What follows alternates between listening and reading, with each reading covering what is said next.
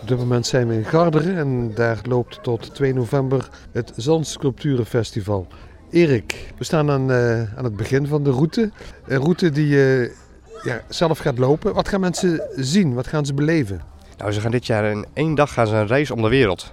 Dus je krijgt de hele wereld in één dag te zien. Dat kun je te voet doen of moet je met het vliegtuig? Ja, we beginnen met het vliegtuig. Iedereen gaat eigenlijk bijna wel op de reis met een vliegtuig.